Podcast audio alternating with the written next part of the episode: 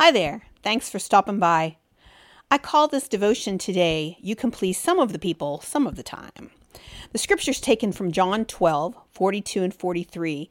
It says, Nevertheless, many did believe in him, even among the rulers, but because of the Pharisees, they did not confess him, so they would not be banned from the synagogue, for they loved praise from men more than praise from God. So let me be honest with you. I am a people pleaser. I love to keep folks happy. I avoid conflict like the plague, and I worry way too much about what others think, especially about me personally. As a child and even into my teens, I earned the label goody two shoes. In the recovery circle, they call it codependent. There, I said it. It's out there. Now I should be able to get on with my life and live in complete obedience to Jesus Christ. But I've confessed this before, and even though I see progress, the opinion of others still carries too much weight. When someone I care about questions my motives or my actions, it troubles me. And I have spent time before many concerts worrying what the crowd will think about my songs or my message. No matter how much I pray about it, regardless of the assurance that my Heavenly Father loves me, I continue to contemplate the variety of ways to garner approval from the humans in my life.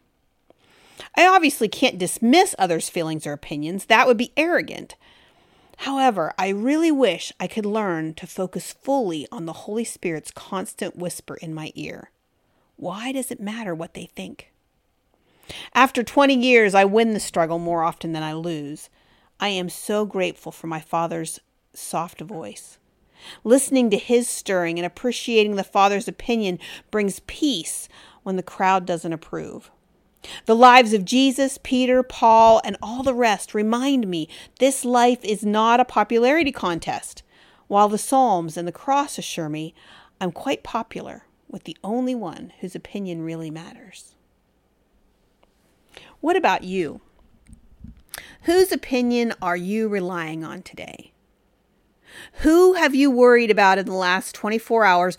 Not how they are, but what they think. Those kind of things cripple us. They keep us from doing what God calls us to do. And I want more for you than that because I want more for me than that. And I know there is more. So I hope today that you never forget that you are quite popular with the only one whose opinion really matters. Thanks so much for being here. Thank you for listening.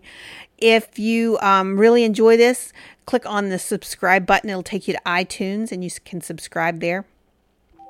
If you um, would like to read this and more devotions online, you can visit my website www.lynn with an E, L Y N N E, modranski.com. And um, if you are there and you find something that you'd like to buy, you'll find some devotion books and some Bible studies and uh, children's curriculum. If you use the coupon April Podcast, you can get a d- uh, discount. So I will be back here next Monday, and you can also see me on Wednesday on YouTube. So you have a wonderful day in Christ. God bless you.